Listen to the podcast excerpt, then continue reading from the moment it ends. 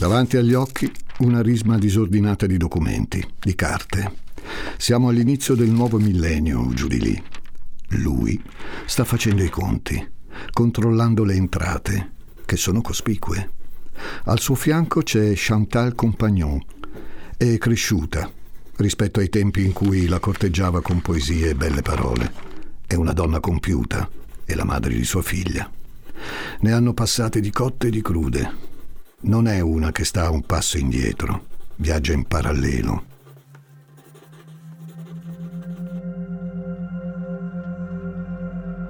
È uno di quegli amori che fanno giri immensi e poi ritornano, pure quando le cose vanno male. Di donne ce ne sono state e ce ne saranno ancora molte. Ma Chantal, garbata come ne fanno solo a Parigi, è diversa, sofisticata ma pure estremamente pratica. Lui sa che in qualsiasi momento lei avrà bisogno dell'energia che è in grado di concederle. Su quei documenti, su quelle carte, c'è il prezzo che gli altri pagano per succhiare informazioni, per godere della sua vita. Sono richieste di interviste, fatture, moduli relativi alla privacy, nero su bianco le cifre che le case di produzioni cinematografiche, le televisioni, i giornali gli propongono. Gli carezzano l'ego, gli suggeriscono non ci importa lo schifo che hai combinato, ma vogliamo comprarlo. Charles Sobrage gode. È per questa sensazione di regalia, di concessione di sé, che ha lavorato così tanto. Degli altri non ha alcuna considerazione. Fatene una ragione. Di te, a Charles, non importa niente. Al massimo ti illude che sia così. Tanto Sobrage lo sa.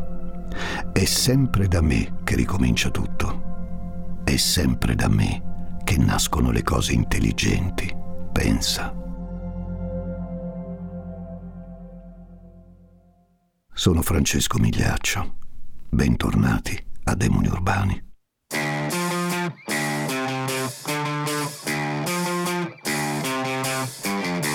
Gli ascoltabili presenta Demoni Urbani, il lato oscuro della città.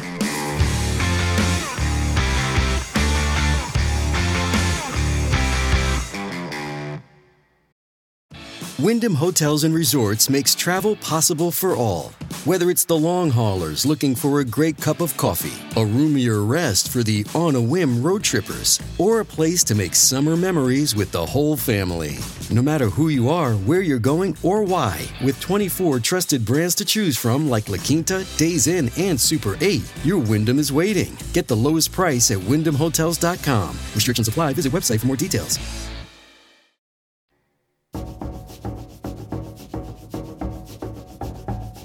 Alain Gauthier, Alain Dubois, Roland Lisée, Charles Sourdet, Jacques-Pierre Marchand,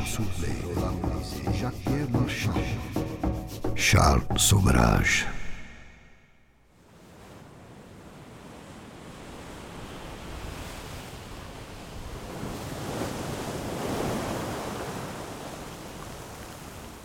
Indossa grandi speranze, un sogno e un bikini a fiori. È giovane, giovanissima. I suoi capelli sono lunghi, folti. Il suo nome è Teresa Knowlton, ma non la identificano subito. È morta. La ritrovano in uno specchio d'acqua, in una località a quasi 200 km di distanza a sud di Bangkok, Pattaya Beach. È l'ottobre del 1975. Teresa giace, stretta in un bikini. Nessuno può pensare che qualcuno l'abbia annegata dopo averla drogata. La polizia, le autorità locali trovano il corpo senza segni particolari, diciamo così. Pensano sarà una dei tanti, una dei tanti occidentali che vengono fin qui per raggiungere la pace interiore e la trovano a suon di hashish. Chissà che ha combinato. Avrà esagerato ed è morta. Che la sua anima, almeno quella, trovi sollievo.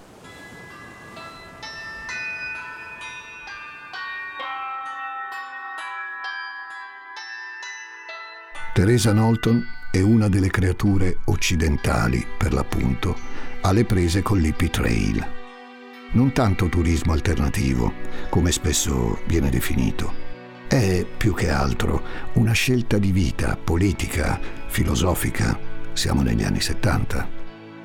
Io, giovane che decido di seguire l'Hippie Trail, non spendo un cazzo per viaggiare, ritrovo me stesso o me stessa, vedo posti straordinari, mozzafiato, lascio le convenzioni da primo mondo e mi butto a capofitto in universi paralleli, distesi.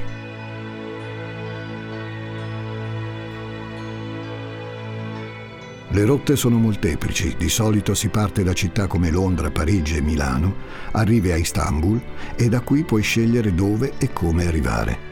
Una rotta più a nord che supera Iran, Afghanistan e Pakistan, una rotta meridionale che invece passa per Siria, Giordania e ancora Pakistan. Insomma, si viaggia, si viaggia verso il Nepal, verso l'India, verso culture da sogno da cui una generazione intera, negli anni 70, è attratta.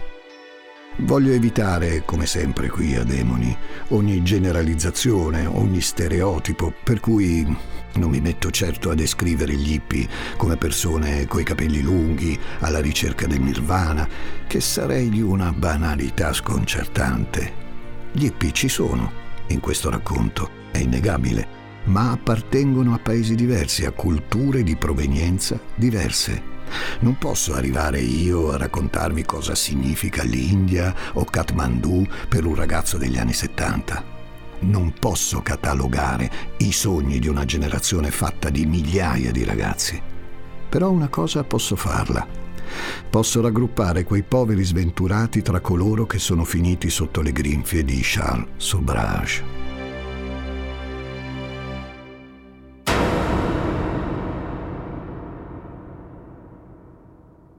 Charles Sobrage è un trasformista, un artista del crimine, un disgraziato che fa di necessità virtù.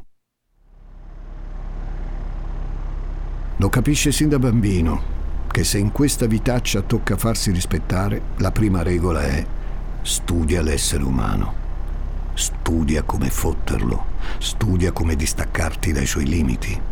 È così che sopravvivi, è così che vincerai.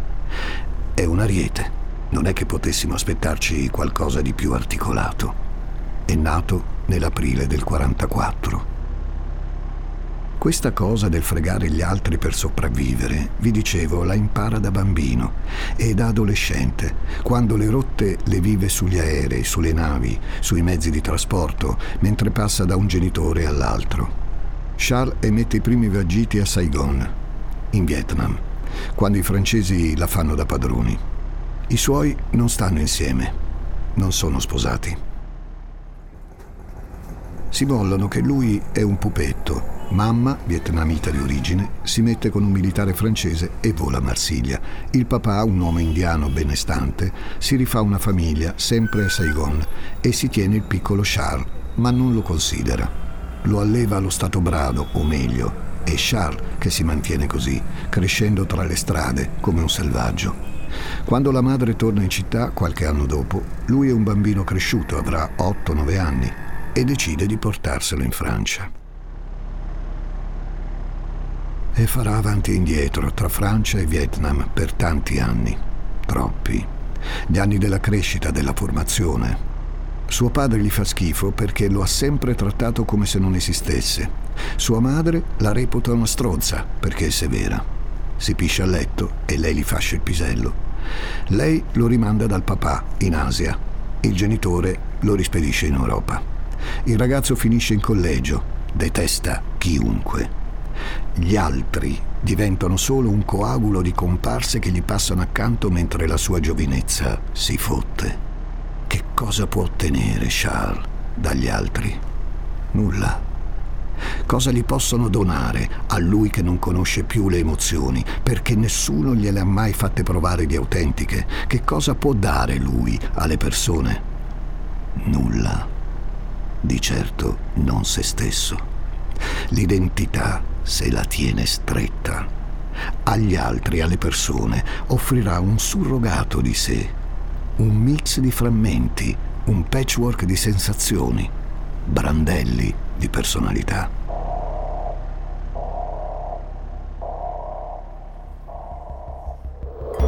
Inizia a mentire.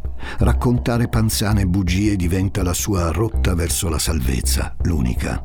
Mente ai francesi, mente ai vietnamiti, mente ai suoi genitori, al patrigno e comincia coi furti. Sottrarre diventa necessario come respirare. Sapere di togliere qualcosa a qualcuno e farla sua è un atto di libertà, di rivendicazione politica. Cazzo, si sente vivo. Cazzo, si sente vivo quando da adolescente commette le prime ruberie e finisce nelle galere francesi. Non lo spaventa una mazza di tutto quello. La prima cosa che pensa quando osserva le guardie che lo monitorano è devo fregarli. Devo fregarli e stare bene io. E lui sta bene, studiando, leggendo, gabbando. In carcere nei primi anni 60 è ancora un ragazzo, ma è lì che avviene la sua formazione culturale. Riesce a sedurre le guardie con le parole, coi pensieri e farsi passare libri di vario genere, saggi di psicanalisi, romanzi, di diritto, libri scritti in lingue diverse. Charles, che la sua infanzia l'ha vissuta tra due mondi, quello francese e quello vietnamita, si lascia possedere dalle storie, dai personaggi, dalle lingue appunto. Assorbe tutto come una spugna, lasciandosi ispirare dagli altri senza mai farsi contagiare. Lui diventa tutti il germe dell'umanità maledetta che lo ha abbandonato dal giorno zero, ma fa in modo che tutti non siano mai lui. Di sua madre prende lo sguardo che non tradisce mai alcuna emozione. Da suo padre eredita l'intrinseca gioiosa abilità a fottersene del prossimo e a pensare solo a sé, anche quando pare che ne abbia di cura per le altre persone. Ma non ti illudere anche quando sembra la persona più generosa del mondo, Charles finge. È a lui, è solo ai suoi interessi che rivolge ogni attenzione. Ed è nel gioco della fuga e dell'adesione ad altri ruoli, ad altre storie, che lui trova compiutezza. Scappa dalle galere e ne incontrerà molte negli altri di identità che non sono la sua quella che sottrae a turisti sconosciuti, umani a caso, rubando i loro documenti. La giovinezza di Charles è un casino allucinante che lui dirige con una sicumera che fa invidia. Le labbra carnose, i capelli neri, gli occhi sottili, il fisico asciutto, la capacità mai stanca di diventare altro ma restare fedele a se stesso. E di viaggiare, eroe dei due mondi verso nuove rapine, verso nuove fregature. Quando lo rilasciano dal carcere ha poco più di vent'anni, ma si muove come un serpente in ogni ambiente. Come quella volta in cui seduce lei, la bellissima Chantal, figlia ingenua della buona borghesia parigina. Charles è un uomo colto, fascinoso e sexy e lei ci casca con tutte le scarpe perché lo ama. Chantal è una donna, anzi una ragazza che gli dice sempre sì, purtroppo. Sobrage le vuole bene, ma la considera una sua giusta emanazione, una complice alla bisogna.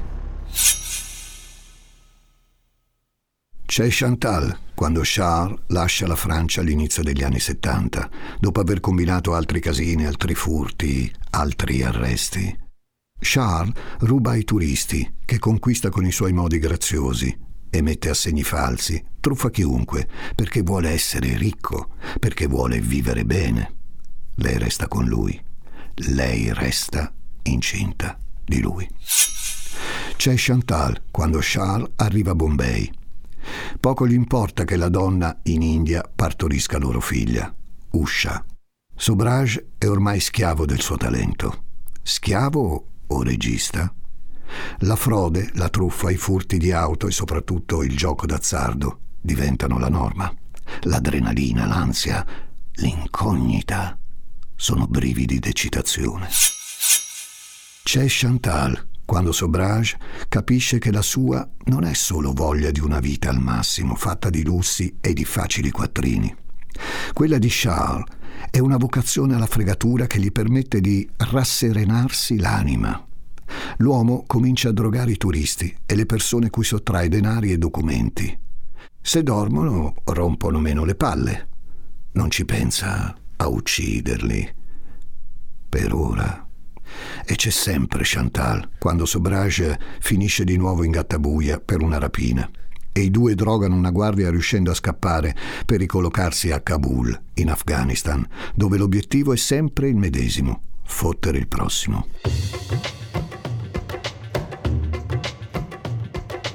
In effetti i turisti che incontra nei primi anni 70 fanno al caso suo. Sono molto spesso quei giovani di cui vi parlavo in apertura, che viaggiano sull'Hippie Trail, che vogliono vivere un'esperienza, che sognano la pace e la dolcezza. Charles Sobrage sa come sedurli. Lui, eroe dei due mondi, porta con sé il bagaglio della cultura occidentale e parimenti di quella orientale. È un trasformista perché conosce.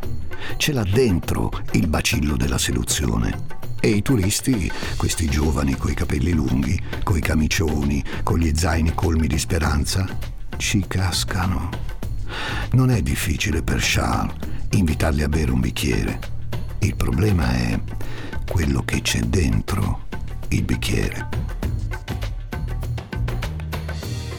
In molti continuano a ricordare dell'odio di Sauvage verso gli hippie, ma forse una lettura banale. Sì, probabilmente mal tollera la loro inclinazione gentile d'animo, la loro facile serenità, la loro buona disposizione alla dolcezza, questo loro parlare di viaggi in maniera così disinvolta, lui che il viaggio lo associa da sempre alla sopravvivenza, allo schifo dell'umanità.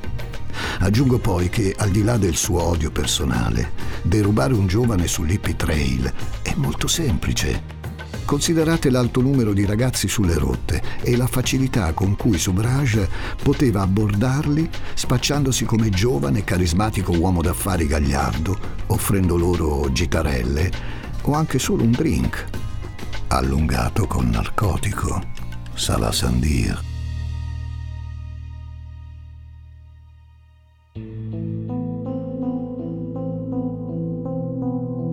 Sono settimane, mesi, anni complessi, movimentati. A Kabul Charles e Chantal assaggiano i ferri di altre galere, lui soprattutto, che riesce a evadere con una facilità impressionante.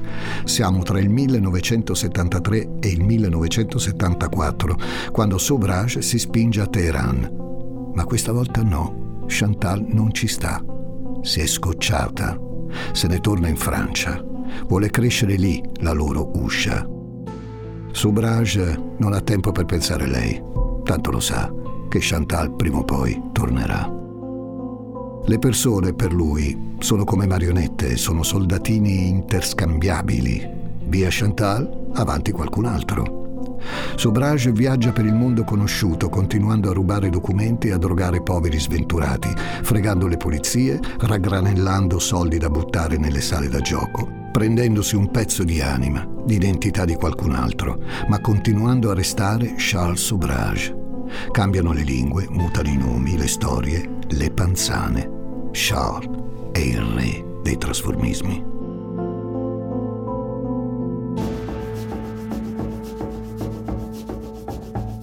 Alain Gauthier, Alain Dubois, Roland Lisée, Charles Sourdet, Jacques-Pierre Marchand. Charles Sauvage.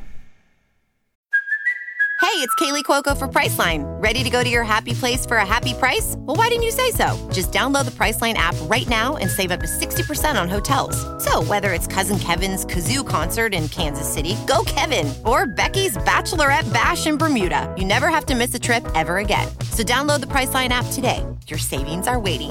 Go to your happy place for a happy price. Go to your happy price, Priceline.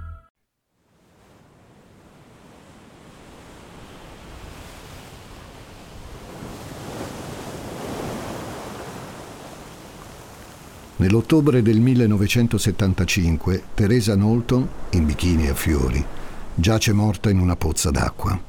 È, era, di Seattle, 21 anni. Charles Sobrage, dopo averla sedotta a parole durante un party nella sua casa di Bangkok e dopo averle avvelenato il drink, l'ha portata in spiaggia. Qui la ragazza ha esalato l'ultimo respiro. L'hanno affogata. L'hanno, sì. Charles è quello che potremmo definire il suo luogotenente. Ajay Chodori, un uomo misterioso, il braccio l'esecutore, indiano, una spalla che c'è sempre, la consueta pedina intercambiabile. Negli anni Sobrage dirà che l'ha uccisa Teresa perché la ragazza portava con sé dell'eroina, un fatto per lui insopportabile. Peccato che nessuno lo abbia mai provato. Teresa a Bangkok c'è arrivata, la considera un pit stop la città della Thailandia. Il suo obiettivo è un monastero tibetano a Kathmandu, in Nepal. Vuole diventare una monaca, rinchiudersi lì e addio tutto. La sua rotta sull'Hippie Trail è carica di speranza. Charles gliel'ha azzoppata.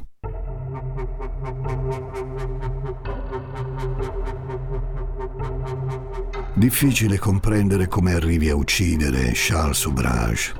Dopo l'addio di Chantal ci sono stati altri viaggi, altre carcerazioni, altre evasioni rocambolesche da carceri di tutto il mondo, altri turisti truffati e derubati di soldi e documenti che lui trucca per viaggiare liberamente, altre trasformazioni, una pure da donna. Charles non si ferma, Charles non è mai sazio. Uccidere però no, a quello non c'era mai arrivato. Forse vuole alzare la posta in gioco della sua esistenza. Forse quella Teresa ci aveva visto chiaro nel suo gioco. Fino alla Knowlton, però, Charles è una cosa. È l'uomo d'affari che si spaccia venditori di diamanti, che ti propone di fare affari, che ti invita alle feste e ti passa i drink giusti. Poi, però, ti avvelena i piatti o le bevande ti ruba la qualunque e ti dice che è l'unica persona che può guarirti da quella che sembra la dissenteria. Ora però le cose sono cambiate. Charles ha capito che gli umani sa fregarli, ma non gli basta, non lo appaga più. Dopo Teresa è in grado di disporre delle loro magnifiche sorti. A casa a Bangkok c'è la sua gang che lo aspetta e che lo protegge. Se ne frega di loro ma gli servono. Nell'ottobre del 1975 gli serve Ajay, che è fidato, ma pesante come un mastino. Gli serve Marie-André Leclerc, la donna che ha preso il posto di Chantal, una povera sventurata che viene dal Quebec e che lui ha ribattezzato Monique. Leclerc si sente sola, necessita di una guida, di un movente per andare avanti le sue notti e i suoi giorni in quei paesi così lontani dai suoi sono piene di rimorsi e di silenzi. Anche lei ha bisogno di una nuova identità, di essere altro da sé, per essere se stessa. È amica, complice, amante, tutto.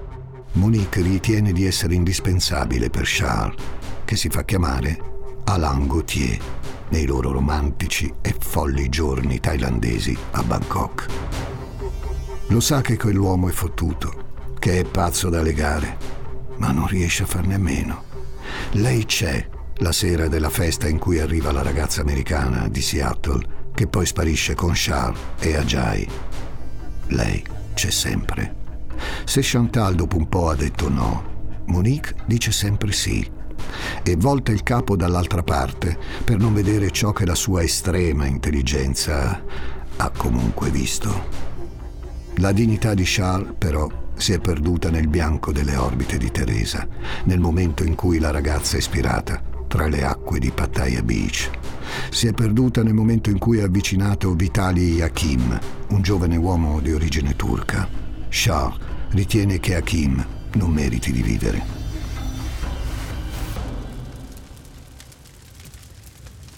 Con il supporto del fedele Ajay, dopo averlo truffato, al solito, gli copre il viso con dei panni e poi gli dà fuoco. Sì, Hakim viene bruciato vivo. Ma non saranno solo due le vittime di questo gioco che Shah trova sempre più divertente.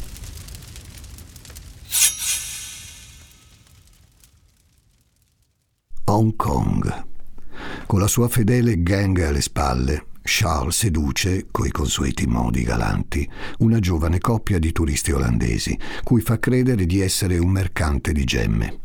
Si chiamano Hank e Cornelia. Se li porta in Thailandia, nel sexy condominio in cui vive con la squadra. Li avvelena. Hanno gli stomaci devastati dal veleno, i fisici provati dalla calura thailandese, la bocca secca. Charles li guarda con disprezzo mentre si contorcono, si avvitano, piegati dagli spasmi. Monique si fodera gli occhi e le orecchie di prosciutto. Ajay, come sempre, esegue. Hank e Cornelia vanno fatti fuori. Vengono bruciati vivi anche loro. E non risparmia, poco tempo dopo, nemmeno Charmaine, la fidanzata di Vitali, che è arrivata dalla Francia per cercarlo. Anche lei affogata, anche lei in bikini, anche lei a Pattaya Beach, come Teresa Knowlton. La stampa thailandese intanto inizia a interrogarsi. Troppe analogie tra queste morti. Di chi è la regia di questo bikini thriller? Monique sta a guardare quell'uomo così fascinoso, così sicuro di sé, così abile a evitare la polizia, gli interrogatori, gli arresti. Charles si muove disinvolto da un paese all'altro e lei sa che sbaglia, sa che commette degli errori, ma non riesce a prescindere da lui. I due, con Ajay, partono per il Nepal Vogliono temporaneamente lasciare Bangkok.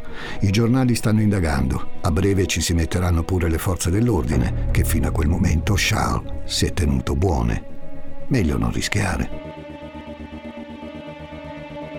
La seduzione del male però è inarrestabile. Monique capisce che ormai non c'è nulla da fare. Non è solo una complice, è parte anche lei del disegno criminale del maschio che ama. Però può poco quando Charles avvicina una nuova coppia di turisti, Laurent Carrier e Connie Joe Bronzich, lui canadese, lei americana. Ancora il raggiro. Ancora pietre da due lire spacciate come preziosi di qualità indicibile. Ancora l'omicidio, il furto di documenti e di qualche quattrino. Charles è incontrollabile. Gli servono quelle identità per viaggiare e continuare a truffare, avvelenare e soprattutto uccidere, uccidere, uccidere. E lo fa altre volte negli altri viaggi che compie coi suoi due gregari, i soliti Monique e Ajay. India, Bangkok, Singapore. Si muove in un dedalo di casini che crea da solo, ma non gliene frega nulla i viaggi sulla Hippie Trail proseguono paralleli a quelli nella mente di Charles. Non lo fermi più, uno così. All'inizio non ci riesce neppure un diplomatico olandese, Herman Nippenberg, che insieme alla moglie, la futura diplomatica delle Nazioni Unite, Angela Kane, indaga sul caso della coppia, olandese come Herman, uccisa da Sobrage e dai suoi. Herman ha addirittura coinvolto i vicini di Bangkok di Charles, una coppia francese, Nadine e Rémy. Questi hanno capito che in quella casa e con quelle tre persone qualcosa non va. Su questa indagine parallela e rocambolesca hanno girato anche una bellissima serie tv, The Serpent. Ve la consiglio. E poi, come finisce questa storia? Finisce quando in India, finalmente, Charles viene arrestato. Ajay è scomparso nel nulla poco tempo prima. Ultimo avvistamento in Malesia. Forse è stato Charles ad ammazzarlo, chi può saperlo. Comunque, dicevo, lo fregano dei turisti francesi che avvelena nel 1976 nella hall di un albergo. Le sue nuove complici, due donne inglesi, vengono arrestate insieme a Monique e confessano tutto. Cazzo, pensa Charles, non ci voleva. Ma ne verrò fuori anche da questa.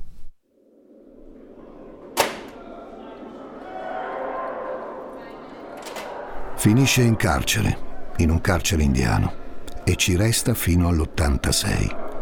Ci vive come un pascià. È riuscito a farsi concedere persino la tv e carta su cui scrive storie ispirate alla sua vita. Fa quello che gli pare. L'86 è l'anno del rilascio, in India però. Rischia di essere estradato in Thailandia, dove lo aspetta la pena di morte per gli omicidi commessi lì. Deve trovare un modo per restare in un carcere indiano altri dieci anni. Se ne passano venti, scade il termine thailandese per l'estradizione e lui potrà tornarsene libero in Francia. È per questo che organizza, siamo ancora nell'86, un party in prigione. sì, ragazzi, lo fa sul serio. Narcotizza tutti i guardie e detenuti invitati per l'occasione ed evade giusto per farsi ribeccare e farsi dieci anni in galera evitando la Thailandia. Nel 96 torna a Parigi, ritrova Chantal, che in fondo non l'ha mai dimenticato, e vive da Dio, rilasciando interviste e facendosi pagare cifre astronomiche per i diritti di un film sulla sua vita. Memore degli orrori commessi, ma sempre convinto di essere il più furbo di tutti fin quando, nel 2003, il richiamo del brivido torna a farsi sentire. Torna in Nepal, dice, per lanciare un business. Lì rischia ancora di essere arrestato e mandato a processo per la morte di Bronzic e Carrier. Va in Nepal per sfidare gli altri e soprattutto se stesso, per ribadire di essere ancora il più furbo di tutti, anche ora che è anziano. Ma non gli va bene. Lo arrestano in un casino. E ancora oggi, in mezzo ai mille casini che combina, sconta la sua pena, il carcere a vita, in un carcere nepalese, acciaccato da numerosi problemi al cuore, solo come un cane. Pare aver sposato un'altra donna, molto più giovane di lui. Sono dodici, almeno quelli accertati, i morti che ha sulla coscienza. Chantal non è più al suo fianco. Monique è morta in Canada una volta rilasciata L'ha ammazzato un cancro nella seconda metà degli anni Ottanta. Chissà se crede ancora, Charles Sobrage, di essere migliore di te. No, che dico. Charles Sobrage lo pensa davvero di essere migliore di te. A presto. Demoni urbani, i mostri sono tra noi, è il titolo del volume che Demoni urbani dedica al male che non ti aspetti, quello che ti sorprende e ti lascia senza fiato. È scritto da Giuseppe Paternò Raddusa e vi aspetta in libreria edito da Sperling e Kupfer.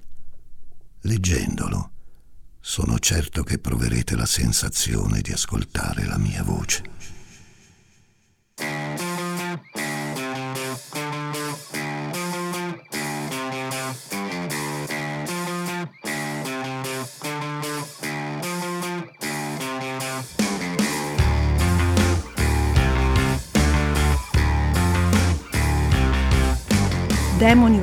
È una serie originale degli ascoltabili a cura di Gianluca Chinnici e Giuseppe Paternò Raddusa, condotta da Francesco Migliaccio.